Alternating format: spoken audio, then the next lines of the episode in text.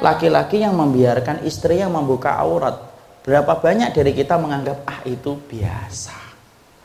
Padahal laki-laki yang semacam itu ketika dia membiarkan istrinya membuka aurat dan putrinya membuka aurat, ketika sang laki-laki tidak pernah berusaha untuk merubah itu dan mengingkari itu, tetapi meridhoi dan membiarkan atas nama toleransi dalam keluarga, masya Allah pak, itu dosanya besar.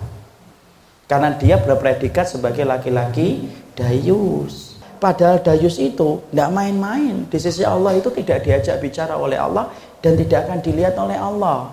Tapi laki-laki itu kalau misalkan kita komentari Pak dosa, dia akan komentar, lu dosa apa saya? Oh saya nggak ngotek-ngotek kamu kok. Saya nggak bunuh kamu, saya nggak ngajak judi kamu kok. Mengatakan saya dosa. Hati-hati kalau ngomong, bukan gitu akhirnya.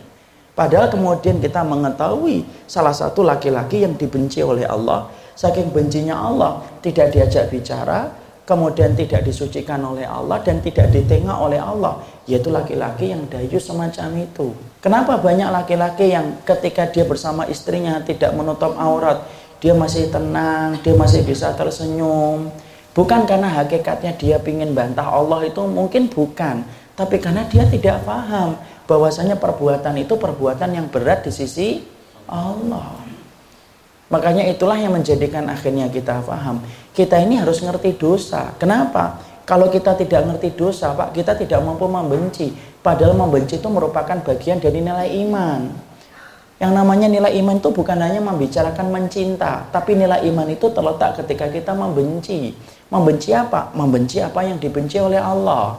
Kalau orang di luar sering berkata tak kenal maka tak sayang, maka kita bisa berkata tak kenal maka tak benci. Orang yang tidak kenal dayus, ya dia tidak membenci profesi dayus. Makanya inilah yang menjadikan kita harus paham sehatnya kita dalam agama itu bukan hanya ketika kita rajin melakukan sholat, bukan hanya rajin beribadah, tapi sehatnya kita dalam agama yaitu ketika kita mampu menjaga diri kita dari berbagai macam pantangan dalam kehidupan agama pantangan agama itu dosa-dosa itu.